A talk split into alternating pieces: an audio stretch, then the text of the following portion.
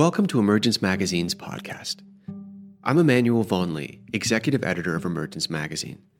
Our podcast features in-depth interviews, narrated essays, and stories exploring the threads connecting ecology, culture, and spirituality. In this episode, staff writer Chelsea Steinauer-Scudder narrates her essay, Wildfire Flatwater, a journey through time and place in Nebraska and South Dakota. Chelsea travels to the Great Plains to speak with people who are restoring the native prairie and learning what it means to listen to the land. From an ancient inland sea to the Homesteading Act of eighteen sixty-two to the modern realities of industrial agriculture, Wildfire Flatwater explores the long history and ongoing story of this land.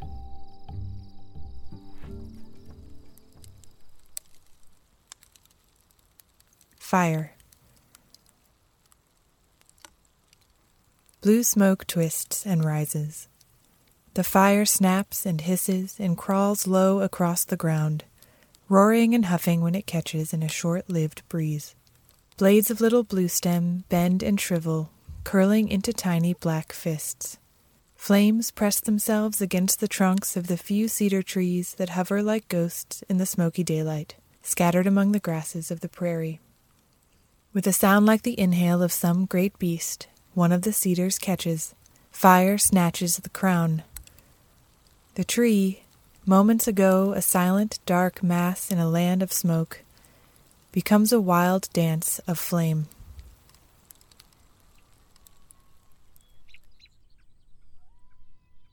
Prairie. Ours is the language of wind sifting through grass. We are sister to fire, brother to bison. We move with the rising sun, turn with the earth. We are the old myth that runs in your blood. We are one.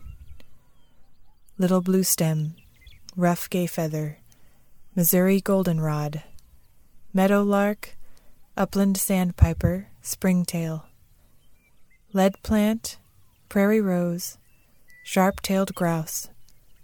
We are one. Listen.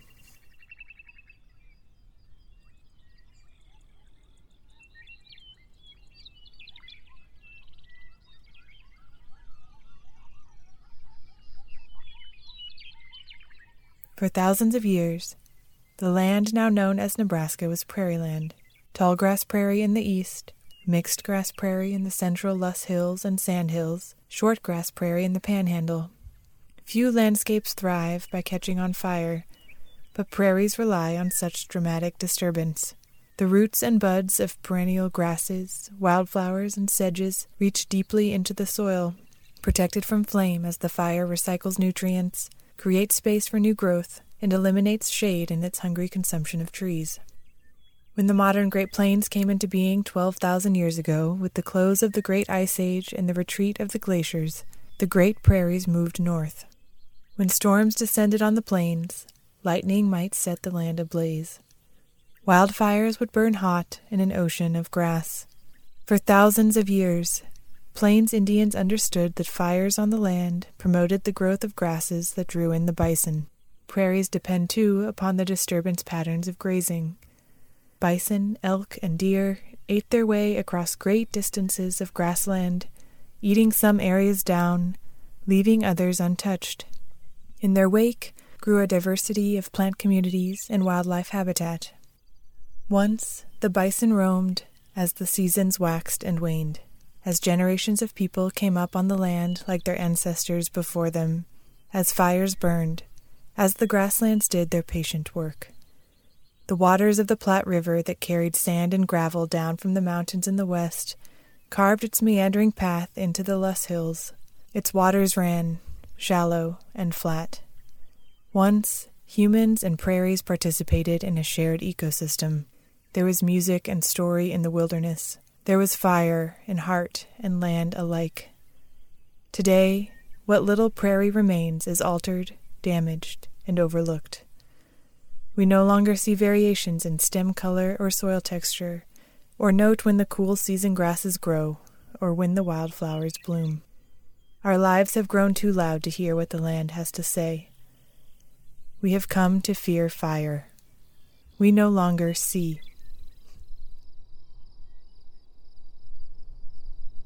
Seer. Oh, I think that's what's wrong with humans. They've lost their sense of place. I think it's important to people. That's how you get tied to the earth and the land and the plants and the animals, is having a sense of place. What I've noticed over my career, all good land managers, the ones that really care, that make an effort, that really do a good job, are the ones that love the place they're managing. Another thing is seen. You got to see, be able to see the changes. And boy, I just don't think a lot of people have that capability. You know, when your prairie's going downhill, you've got to be able to see the plants, how they're responding, how the wildlife's responding. I just don't think people have that. Some people don't have that capability to see. Some do, and they're the good ecologists. Those that care and those that can see. Bill Whitney's one of the best seers I've ever known. Jerry Steinauer, botanist, Wagner, South Dakota. Aurora, Nebraska. The Less Plains. And you can you can come down here and walk all that big area sometime too while you're here. Oh, great! It's nice in the I evening will. When it starts cooling off. There've been a lot of migrating green darner, dragonflies, and the crazy painted lady population. Bill Whitney's red pickup is littered with an untended clutter of practical objects. Measuring tape, dried prairie seeds, an overturned thermos, scraps of paper, suggesting a driver whose mind is outdoors even when his body is not. A slender man with a long, slouching frame, a frayed baseball cap, and well-worn boots, Bill is an Aurora native, a prairie ecologist, and a bit of a mystic. I, I'm probably considered a dreamer. Uh, pro- there's probably, probably is probably not the word to use. Uh, I am considered a dreamer. And by people who've known me a long time, they probably think I'm, I don't get anything done. After college, Bill and his wife Jan returned to the Les Plains of Hamilton County in central Nebraska to build their lives together. Yeah. To me, it's it was all about coming back home, discovering the prairie. Once a sea of mixed grass prairie, roughly ninety percent of land in Hamilton County is now in crop production. Bill and Jan founded the Prairie Plains Resource Institute in nineteen eighty. With its hands-on, see-the-landscape, be-in-the-landscape approach to restoration, P P R I has worked to preserve remnant prairie and has converted over twelve thousand acres of cropland to local ecotype prairie species, managed with cycles of prescribed fire and grazing. Patch burn graze, says Bill. Every year, the P P R I staff collects thousands of pounds of wild prairie seeds, which are stored and dried on the floor of the barn at Drillhoff Prairie. Sullivan's milkweed, white heath aster, false bone set, and compass plant lie piled in beautiful, intricate heaps atop blue tarps. Eventually, they will be planted on P P R I preserves, on conservation land, or in the fields of private landowners. Bill speaks an ecologist language with a rural Midwestern lilt. He's a steward of the native prairie in a land of corn, soy, and cattle, though he doesn't see himself as an outlier. Restoring the land, he believes, means being part of your community. Well, you don't you don't come out and lead with philosophy of restoration. You got to talk cattle. You got to talk grazing rates, numbers. And that other stuff comes through friendship development. You you still have to be pragmatic. We're still agrarian. I mean, this fits into our place as small-town rural people. Nothing, none of that's changed. Bill is driving a four-wheeler along the mowed paths of Gjerloff, through the native mixed grass prairie and the restored tall grass prairie, alongside bluffs and valleys, up to the vista overlooking the Platte River, noting along the way where the fire and cattle have recently been. He frequently stops and gets out to narrate the histories of various plants, why they matter, why they're beautiful, as if praising old friends too modest and quiet to tell their stories themselves. He drops to his knees and brings his nose nearly to the ground to peer at the delicate green-gray leaves of lead plant. He gently rotates the wide head of a compass plant. He admires the curving tendrils of deer vetch. The, the philosophy behind doing this work is to be a part of that process, to have what I call more of a uh, an ideal about restoring our cultural vocabulary about place and the beauty. So there's a rest there's a a human restoration component by trying to restore something we didn't create in the beginning. Yep. And I'm not by by saying something kind of mystical like that, I'm not attributing any spirituality to the virgin prairie. It's just, you know, to me that's a a physical thing. That's how the system developed. It's it's systems ecology. In Hamilton County, systems ecology has been largely displaced by industrial agriculture. Corn and cattle are king.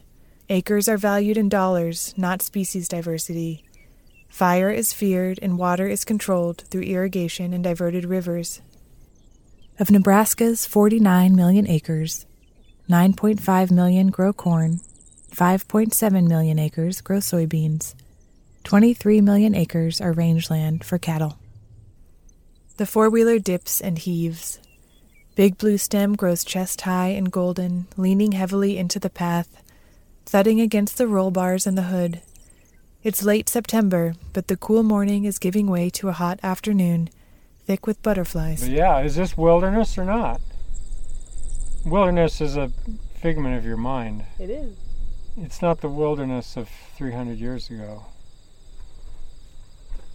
We have to think that our view of wilderness and wilderness itself still isn't, it's still possible. It takes a moment for novice eyes to adjust to the prairie. A blur of waving grass conceals an unfolding universe. To see the prairie is to see up close. Its beauty lives in subtle detail. Here is an ancient ecosystem, a deep and wild intelligence.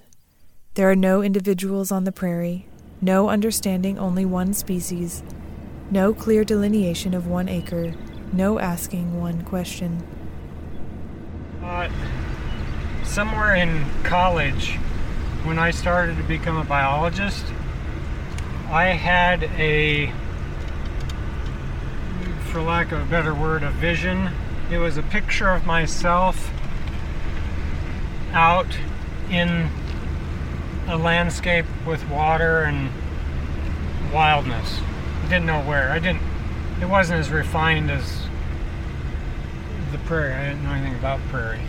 I considered my interest to be not either in aquatic biology or in just terrestrial biology, but a combination of the two in a sense of a watershed. I had a mental picture of working on the landscape, not on a small system.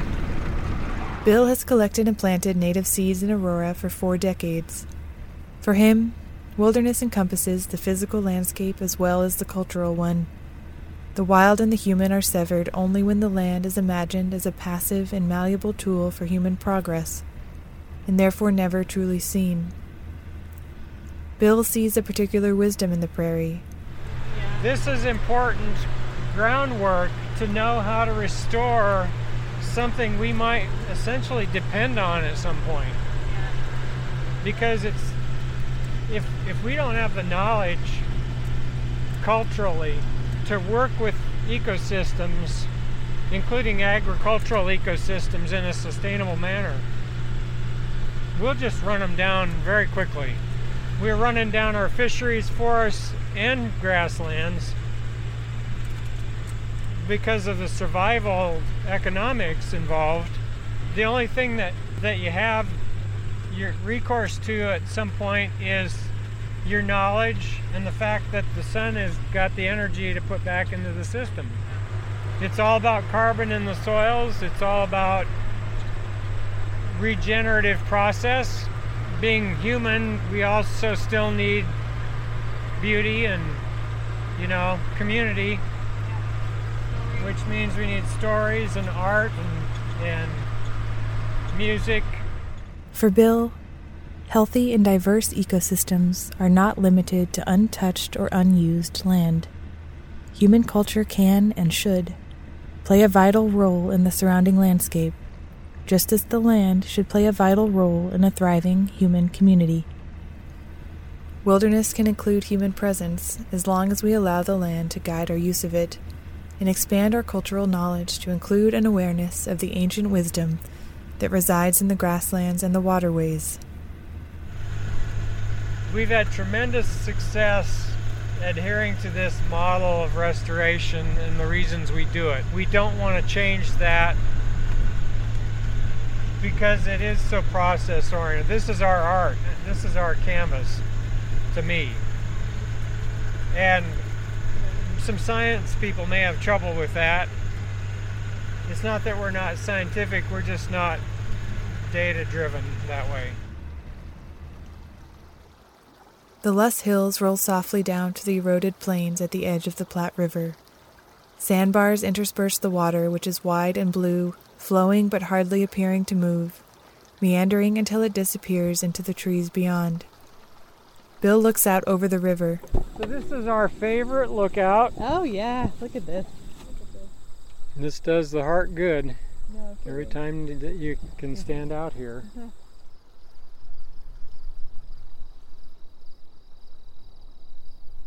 Grass. Little blue stem, switchgrass, blue gramma, prairie cordgrass, porcupine grass, Virginia wild rye. Flat water. Nebraska, Nebraska, is an Oto word meaning flat water, named for the Platte River that runs west to east across the center of the state, three hundred ten miles until it flows into the Missouri River. As the glaciers advanced and receded in the Rocky Mountains during the Ice Age, they ground up the land, leaving behind sands and gravels that were carried eastward by wind or swept into newly flowing streams. The Platte carved itself into these sediments. Every year, for thousands and potentially millions of years, sandhill cranes have crossed Nebraska during their spring migration. With the formation of the Platte River twelve thousand years ago, the cranes began converging on its sandy banks to rest and refuel before continuing northward to nesting grounds in Alaska, Canada, and Siberia. Omaha creation story from the Book of the Omaha. At the beginning, all things were in the mind of Wakanda, the first spirit. All creatures, including man, were spirits. They moved about in space between the earth and the stars. They were seeking a place where they could come into a bodily existence. They went up to the sun, but the sun was not a good place to live. They moved on to the moon and found that it was not good as a home. Then they descended to the earth. It was covered with water.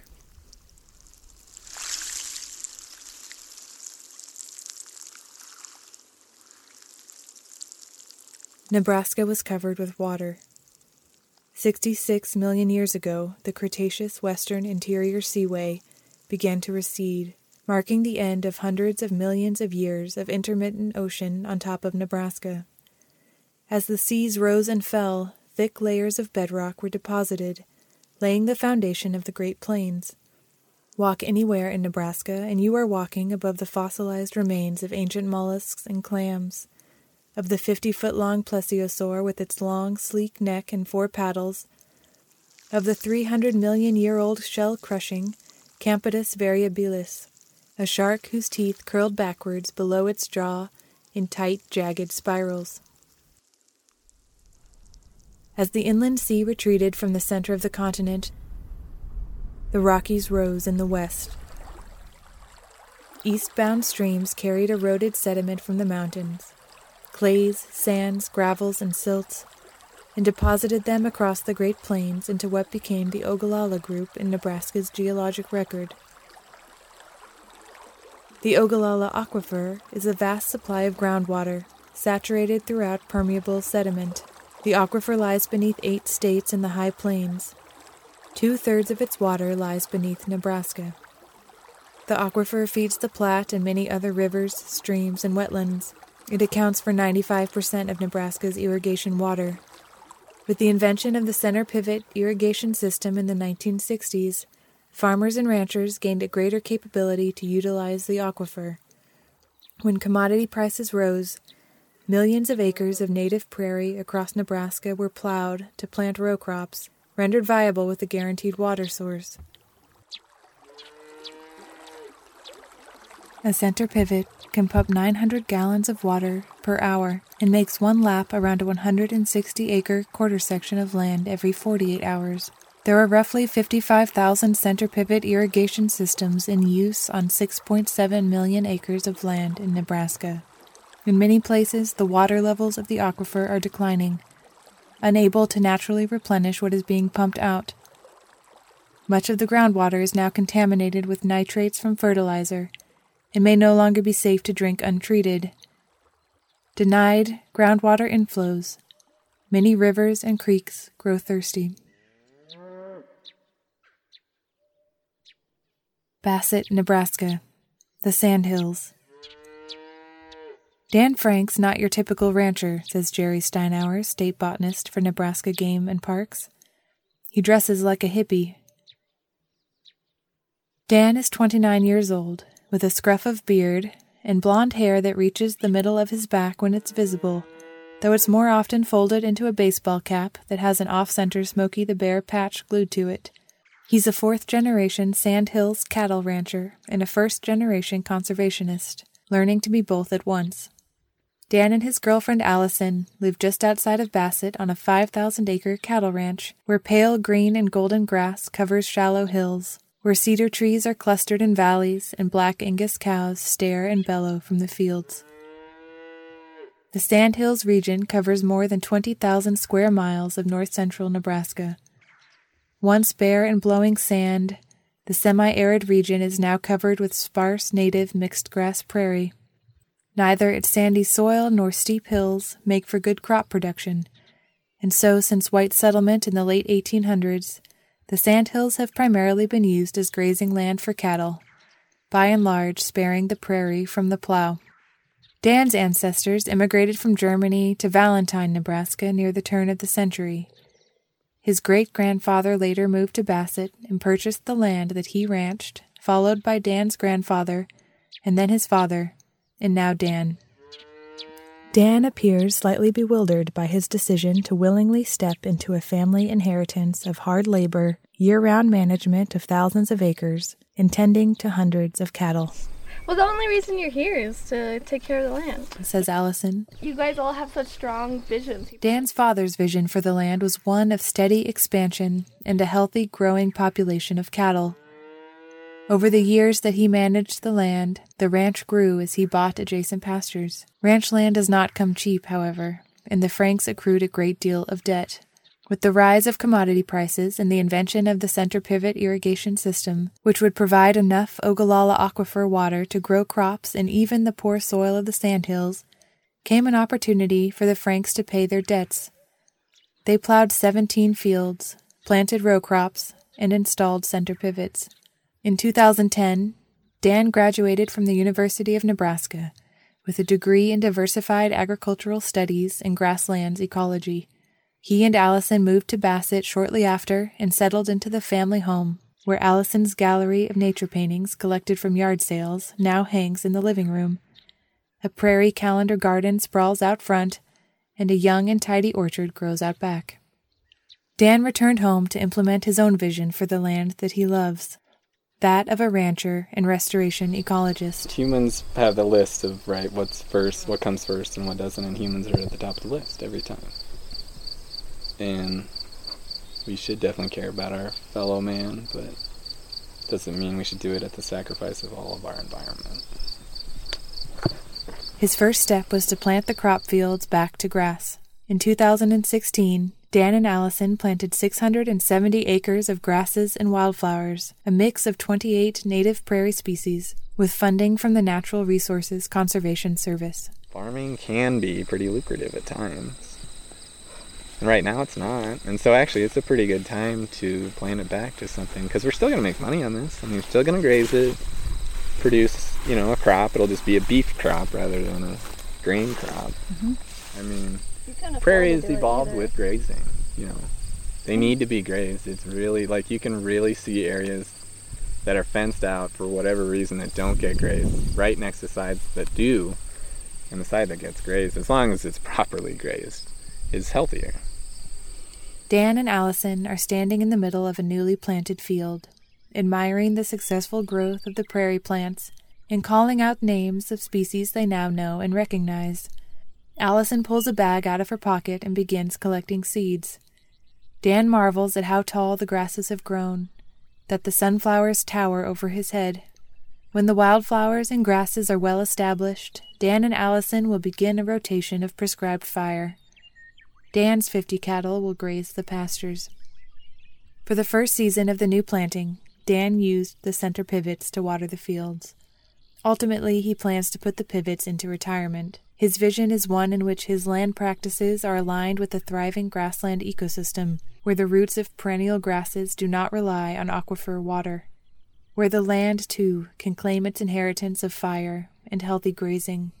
Both Dan and the ranch are, on the surface, manifestations of a century of high plains cattle ranching, but Dan has come to see where the land is struggling and where it is thriving. He sees the aquifer disappearing, its waters contaminated. He sees intelligence and beauty in the Sandhills ecosystem. He registers loss where invasive eastern red cedars, smooth brome, and Kentucky bluegrass have crowded out the native plants. He wants to make a living as a rancher like his fathers before him, and he wants to heal the land. Yeah, the shorter amount of time you're here, the more uh, kind of superficial it seems, but then the longer you're here, the more everything gets more complicated with time, and you make more decisions, and then you think, am I going to regret that decision? But hopefully for every step back, I've taken more than one step forward. Dan is a fourth-generation rancher, but he is doing it differently. Trying to, yeah, not manipulate the environment to what we want, but trying to manipulate what we want for the environment we have. He and Allison are articulating and implementing a vision that aligns the needs of this five thousand acres with their own. The maintenance and, and or improvement of our land for future generations and for future of the land itself. For the land itself without humans, or for the humans to have the land. I mean, rangeland is only going to continue to shrink.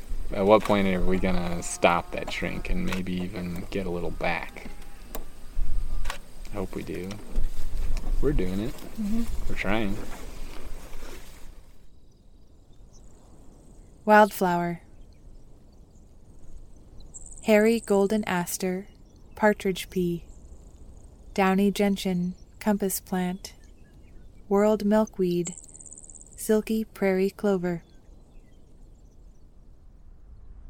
Ice Age mammal, woolly mammoth, giant camel, mastodon, Ice Age bison, saber-toothed cat, muskox, giant sloth. Macy, Nebraska, the Omaha Reservation. Long ago, earth and sky were one.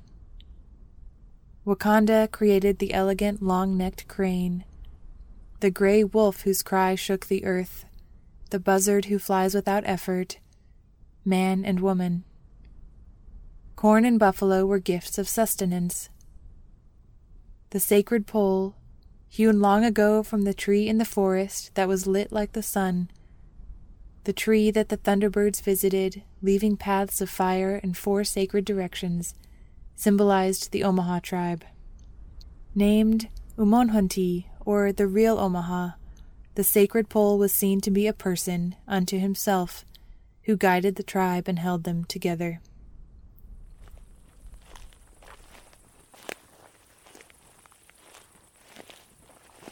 By the early eighteenth century, the hunting and migratory territory of the Omaha ranged from the Cheyenne River in South Dakota to the Platte River in Nebraska.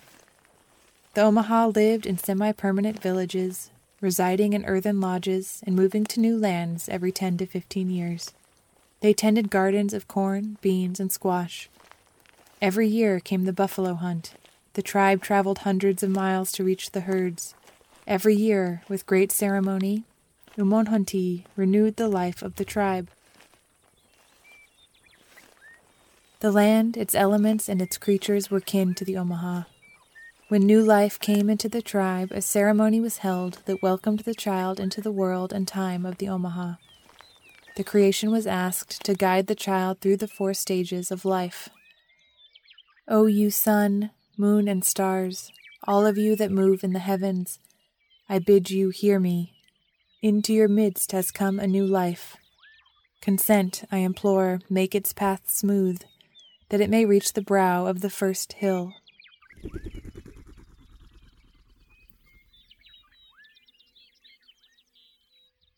Generation after generation, the traditions, songs, and stories were passed down. The buffalo wandered the great prairies.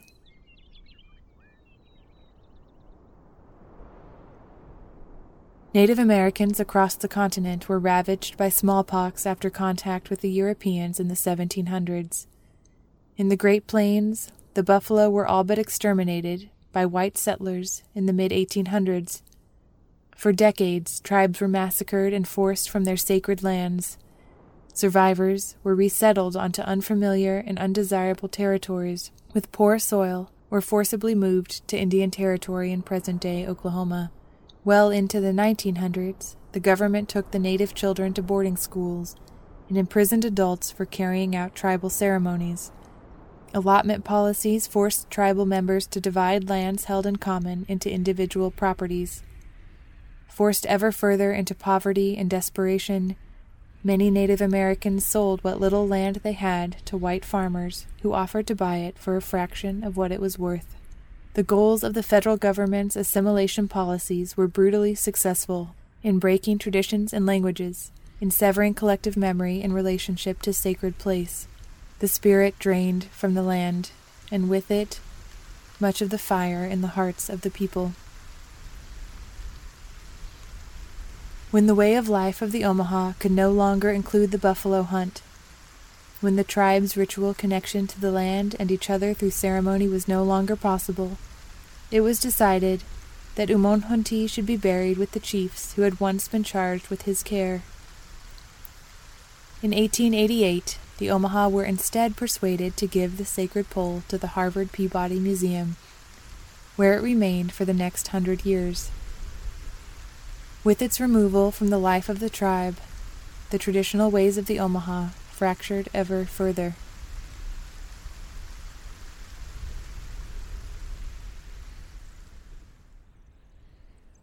Dennis Hastings is sitting in his small house on the Omaha Reservation in Macy.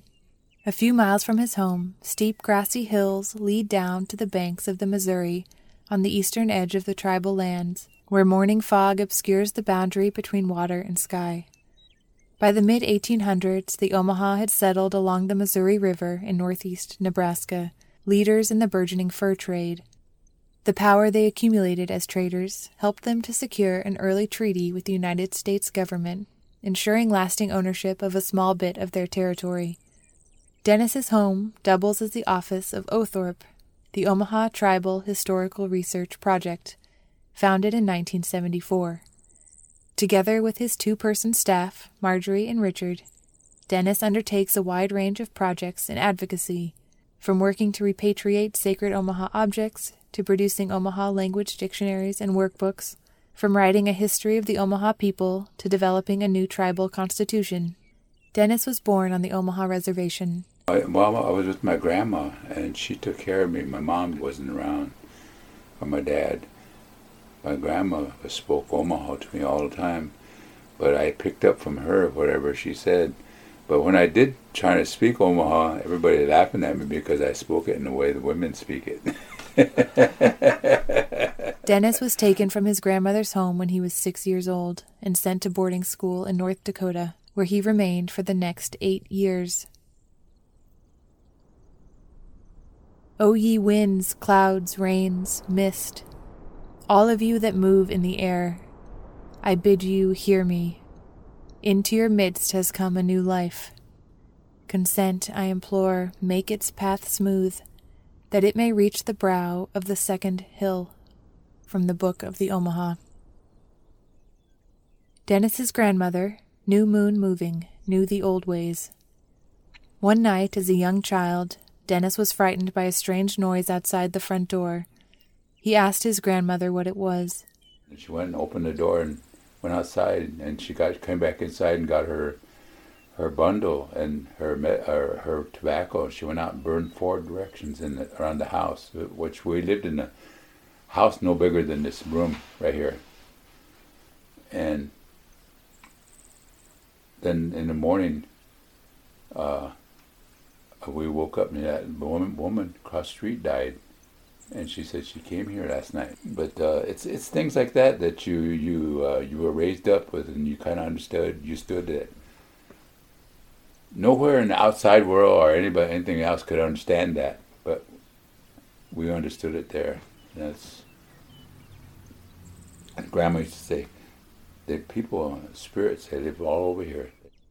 Dennis could not speak of such things at boarding school, and where the government schools, we're not allowed to speak the language. And oh no, they didn't know they didn't allow you to speak at all.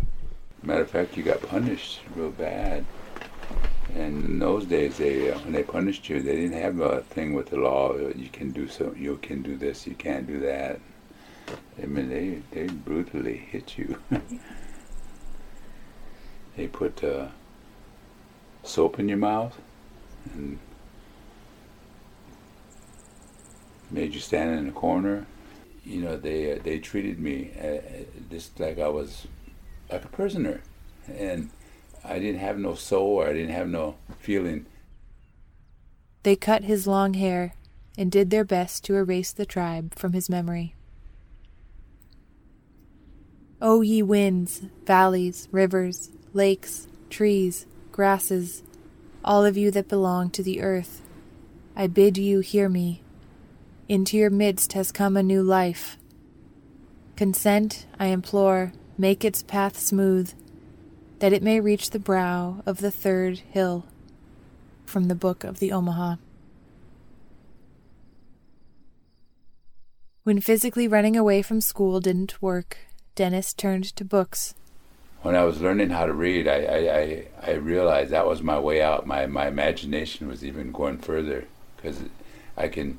I can see, I can look at a book and go into the book, and it just came alive to me. Before he could read or speak English fluently, Dennis came across a copy of The Omaha Tribe at the library, a comprehensive history of the Omaha people written by Francis LaFlesche, the son of an Omaha chief, and ethnographer Alice Fletcher. He checked it out again and again, hungry for this exposure to the history and customs of his people. Somebody introduced me to that uh, twenty-seventh annual report on the Omaha Tribe. Then my eyes were open. While at boarding school, Dennis's grandmother died. He was not allowed to attend the funeral. And that that was a very uh, rude awakening for me too. I start realizing that uh, I have a next, and from now on in my life, I got to be very serious about what I do, and and that's how I became a radical in my own thinking. Radical in such a way to, you know, you, how do you develop culture? How do you, how you grab it and hold it? And Dennis participated in the Indians of All Tribes occupation of Alcatraz in nineteen sixty-nine, and the American Indian Movement's occupation of Wounded Knee in nineteen seventy-three. At college in California, he chose to major in applied anthropology, focusing his studies on the history of the Omaha tribe. He made up his mind to return to the reservation in Macy upon graduation, intent on carrying out New Moon Moving's wish for the traditions to be brought back to the people. Birds, great and small, that fly in the air, animals, great and small, that dwell in the forest, insects that creep among the grasses and burrow in the ground, I bid you hear me. Into your midst has come a new life. Consent, I implore. Make its path smooth, that it may reach the brow of the fourth hill. From the Book of the Omaha. Dennis struggles to articulate what it means to be Omaha. Much of what he has learned of the tribe's past is no longer visible on the reservation today. It is hard to see what the future holds. He is caught between the tradition and memory of his ancestors, the trauma of boarding school, and the modern reality of a tribe that is only ever further removed from the time when the culture and language were fully intact. As the elders pass away, the Omaha language loses more of its native speakers. The tribal council was recently disbanded on charges of corruption. The median age in Macy is twenty-two. Young people who choose to stay on the reservation know it will mean working to beat the high odds of unemployment and poverty.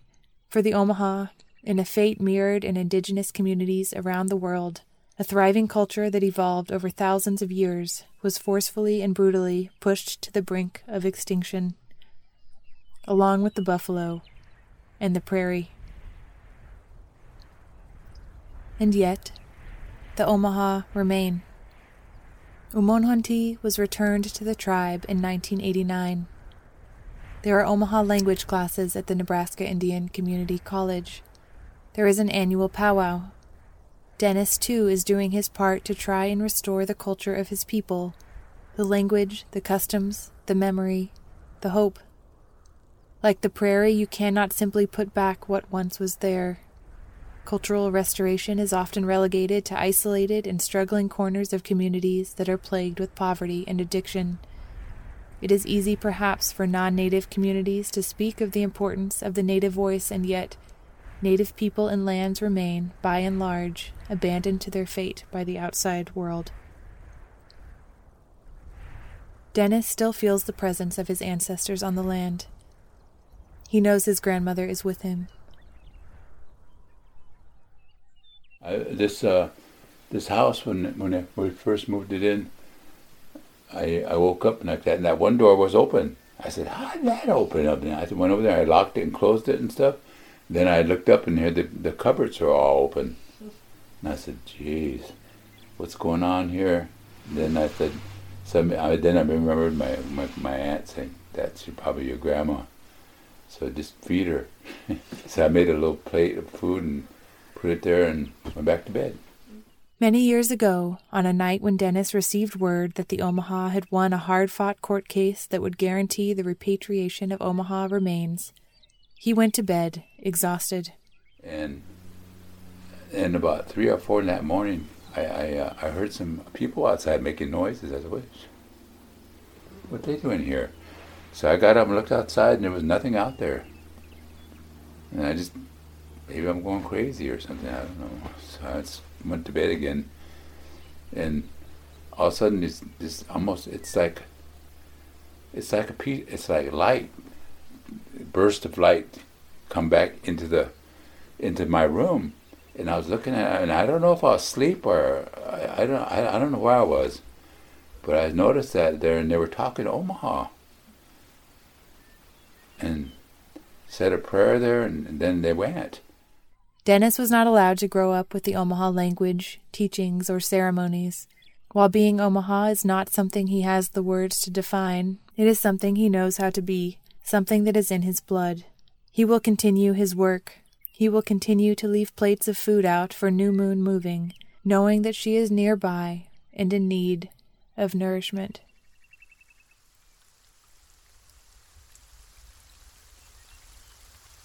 All of you in the heavens, all of you in the waters, all of you in the earth, I bid you, all of you, to hear me.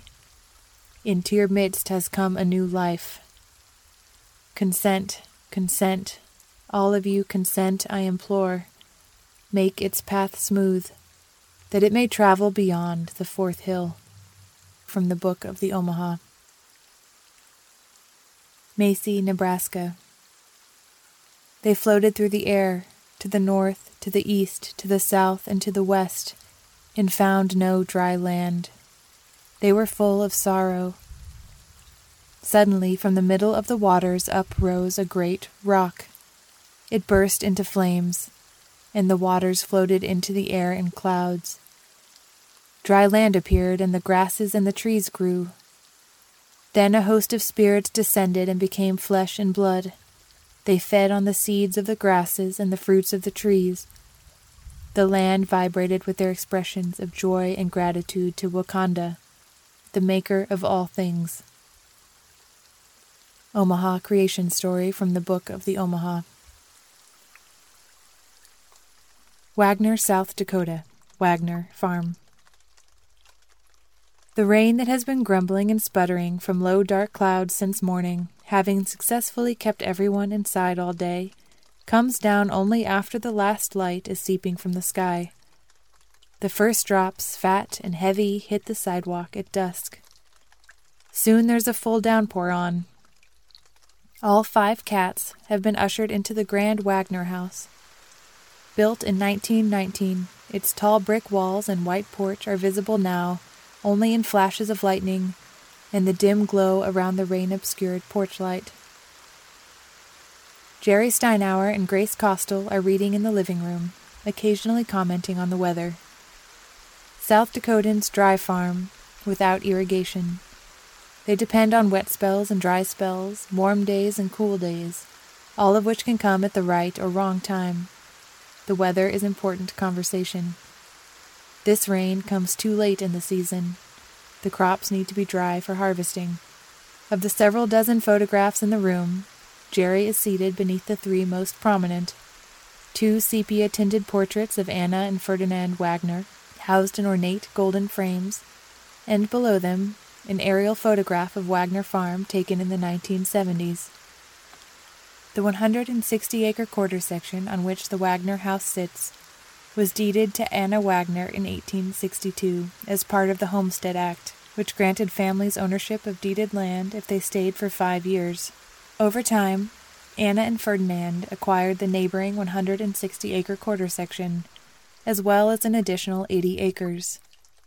Their son Henry bought the land from them, and later invited his niece Lucille and her daughters, Grace and Martha, to live at the Wagner house after Lucille's husband was killed in a farming accident. Grace grew up riding her horse bareback through the fields and pastures, leaping off to catch snakes and voles, patiently learning the names of the plants that her great-uncle Henry taught her. In two thousand seven, Grace bought the farm from Lucille, who, well into her eighties, continues to tend the land. Jerry and Grace, both botanists, married in two thousand ten. They live in Aurora, but frequently drive three hours to the farm, where they are implementing a strategy and practice of land restoration. Of the farm's four hundred acres, one hundred are unplowed prairie that has been overgrazed and overrun with smooth brome and Kentucky bluegrass. Jerry and Grace have set to work healing this remnant ecosystem using fire, grazing, and selectively applied herbicide. Of the remaining three hundred acres of plowed land, they've planted one hundred sixty-five acres back to native grass through the Conservation Reserve Program, a government program that pays landowners to take cropland out of production and plant it back to grass to prevent soil erosion and provide wildlife habitat. Grace is clear that though native plants exist again on this ground, this is not prairie. It is not yet an ecosystem. Not only is the topsoil gone, that's something that we can't replace in our lifetimes. That'll take generations of hopefully other people allowing that grass that we've put there to recreate topsoil. That's that's a thousand-year endeavor. Jerry looks out at the rain. I think so much of this Midwest, we don't need to farm. You know, we're going to ethanol and grow bad corn, put fat on cattle, and I think you could develop a new economic picture where it was used for grazing, and in the long term it'd be better for the land. You know, we're chewing up our soils, polluting our groundwater, polluting the atmosphere, polluting our rivers by farming all this. Um, But I don't know if you'll ever get mankind to do that. Indeed, talk of Jerry and Grace's land management practices largely falls on deaf ears. While there is a widespread understanding of the value of corn and soy, there is little value afforded the many plants and animals that once blanketed the Great Plains. Well, people always want you to justify it from an economic perspective, but I always look at it, well, they're a living species. Why are they? Why are humans any more important than a plant or a butterfly? They're living. They've been here millions of years. They're part of the earth. They're They serve a lot of ecological roles that do help humans, if humans could try to understand that, you know, as pollinators, as keeping the soil healthy, you know, they... Oh, I think we have a ethical responsibility to keep these species on Earth because we kind of dominate the Earth. Taking advantage of a break in the rain the next morning, Jerry and Grace are out on the land, wandering between the front lawn of the Wagner house and the horses in the pasture, pausing to bend down and see how the prairie plants are doing. I'd rather be here than most places. Just walking around the prairies, there's probably nothing I like better doing than looking at stuff. You know, we probably got fifty species of native plants in this prairie, but a lot of things are gone that should have been here. We're putting a few back. You know, we've reseeded compass plant out here. Sky blue aster we've put back. A lot of prairie violets, which are neat. We have about six plants of plains milkweed, which is a pretty uncommon plant in South Dakota anymore. Grace's vision for the land is closely tied to her family's history and the history of the land itself. She knows Wagner Farm did not come for free. A people, a culture, an entire ecosystem were the price of the Homesteading Act. The land given to white settlers in South Dakota had been promised to the Sioux. When she looks out on the land, she sees both the damage and the destruction, and the place she knows and loves as home. My um, personal relationship with the land, having been raised here, is that someday I would restore it as closely as possible to what it was before my great-grandparents arrived here and started farming it, and that's been a tumultuous journey because it's not as easy to put things back to what they were as one would think. It, I mean, the restoration process is, is uh, familiar with my lifelong relationship with the land because it's it's a difficult one. It's just not one of... of pure love. I was raised as a farmer person by farmers, and you you learn to dominate nature in order to be successful. And in a way, that's what we're doing as restorationists, is that we we have to dominate certain parts of what the land is in order to do what we think is the best, because We we don't know for sure. Jerry and Grace do not know what will become of this four hundred acre piece of land. Its fate will extend beyond their lifetimes, as will the fate of Gjerloff Prairie in Aurora and that of the Frank Ranch in Bassett. The continued care of these places will require that others choose to care. According to Jerry, you have to look beyond people to have a sense of place. You have to get out in nature, extending your view of the world beyond human society. I think they have to learn to live with the ecosystem that's out there than trying to manipulate everything to their means. And I think most societies like that. They don't they aren't seeing they aren't seeing what's happening to nature. They don't see the diversity in nature. They don't see they don't understand nature at all, really. So it's hard for them to try to preserve it because they just have no concept of what it really is. Mm-hmm. Sedge. Shortbeak sedge, heavy sedge, sun sedge, needle leaf sedge. Fire. To me, what has been just thrilling beyond belief is to set the prairie afire again and then watch what shows up. I had no idea that prairie plants, and I don't think there's there are very few papers that have even been written about the subject, about the ability of prairie plants to persist. All of these years that this this prairie that's native here at the farm has been grazed and hayed, hayed um, beyond, you know, recognizable prairie, that those plants must have been there in some way, shape, and form, just under the non-native grasses, photosynthesizing, you know, maybe a leaf here and a leaf there. And after we burned, they just exploded. And so my mother, who was also raised on this farm, can remember some of the color, some of the, the plants that she picked as a kid. You know, after that first burn and we were walking out around out there, she'd say, I haven't seen this for sixty years. Wow. So that's been really thrilling. That's really cool. Yeah. So that's what keeps the hope alive. Grace Costell, botanist, Wagner, South Dakota. Flat water. Nebraska, Nebraska, is an Oto word meaning flat water, named for the Platte River. The Platte flows west to east across the state, a river of rain and melted snow. Its tributaries are fed by the Ogallala Aquifer, filled by centuries upon centuries of rainwater that saturated sediment which was deposited millions of years ago by streams that carried away echoes of the mountains rising in the west. The aquifer lies on bedrock formed by an ancient inland sea. When the prairies arrived in Nebraska, the water rested below and the fires burned above. The prairie is mostly gone. Irrigation drains the aquifer. The rivers grow thirsty.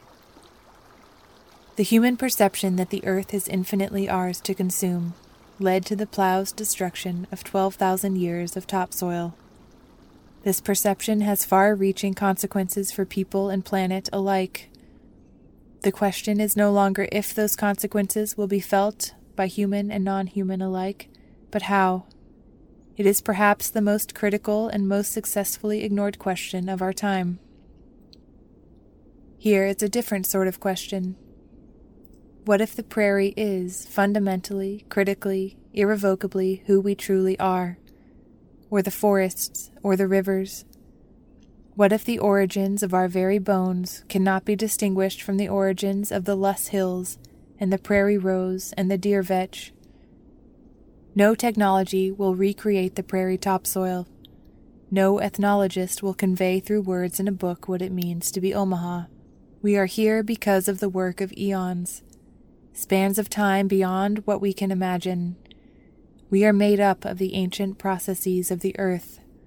We are the inland sea. We are wildfire and flat water. In nature, true endings arise only with the sort of destruction that has the power to break the cycles of life, transformation, and regeneration. Only progress is linear. We generate profit. We throw the balance in our favor. We crush and bury. We suppress wildfire so that we can burn everything else.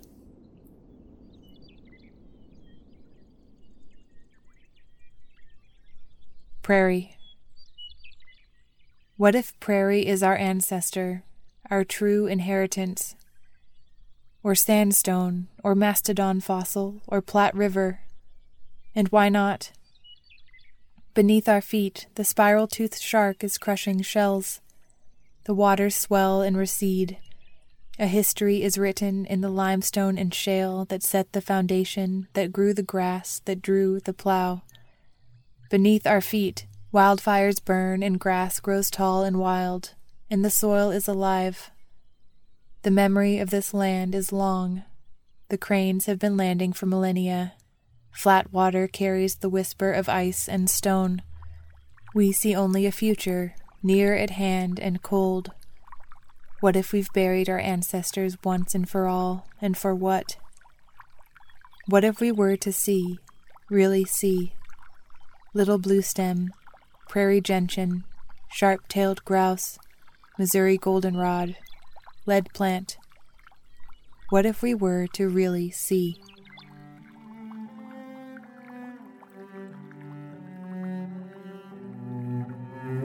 Emergence Magazine is an initiative of Calliopeia Foundation. Our original essays, in-depth interviews, films, and rich multimedia explore the threads connecting ecology, culture, and spirituality. Our theme music is composed by H. Scott Salinas. You can subscribe to our podcast on Apple iTunes, Google Play Music, Stitcher, and InTune. To subscribe to our newsletter and check out more of our stories, visit emergence magazine dot org.